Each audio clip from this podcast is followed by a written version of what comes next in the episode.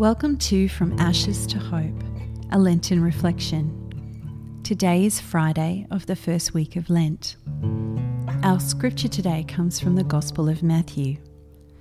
For I tell you, unless your righteousness exceeds that of the scribes and Pharisees, you will never enter the kingdom of heaven.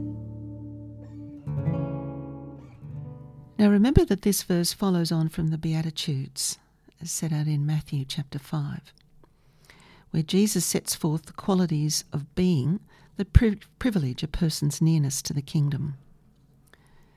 The righteousness that Jesus states characterizes that of the scribes and Pharisees ex- as externally based. It's about rule keeping, about the law. What Jesus is exhorting, instead, can be described as a moral piety. It's a righteousness that is greater in that it is different in kind.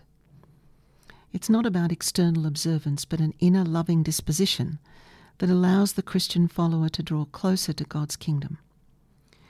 Jesus wants his followers not only to act in a loving way towards God and neighbour, but to be transformed inwardly so that forbearance and forgiveness become our automatic response. Jesus doesn't dismiss old, the Old Testament teaching, but goes beyond it and gets to the root of things. Jesus challenges smug contentment with conventional good behaviour and challenges our sometimes unchecked tendencies toward anger, being judgmental, and withholding forgiveness. In our efforts to live in response to Jesus' teaching, we depend on God's mercy. And quoting Pope Francis again from 2020 God's mercy is our liberation and our happiness. We live on mercy and we cannot afford to be without it. It's the air we breathe. We are too poor to set any conditions. We need to forgive because we need to be forgiven.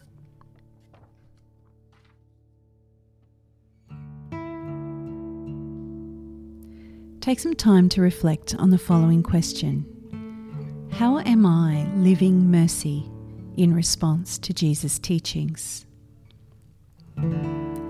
Let's pray. Merciful God, you call me to follow in the footsteps of Jesus. Keep my heart open to you so that I may be closer to you. May I recognize you in my neighbours and all I meet and help me to be your hands and feet in the world. Amen.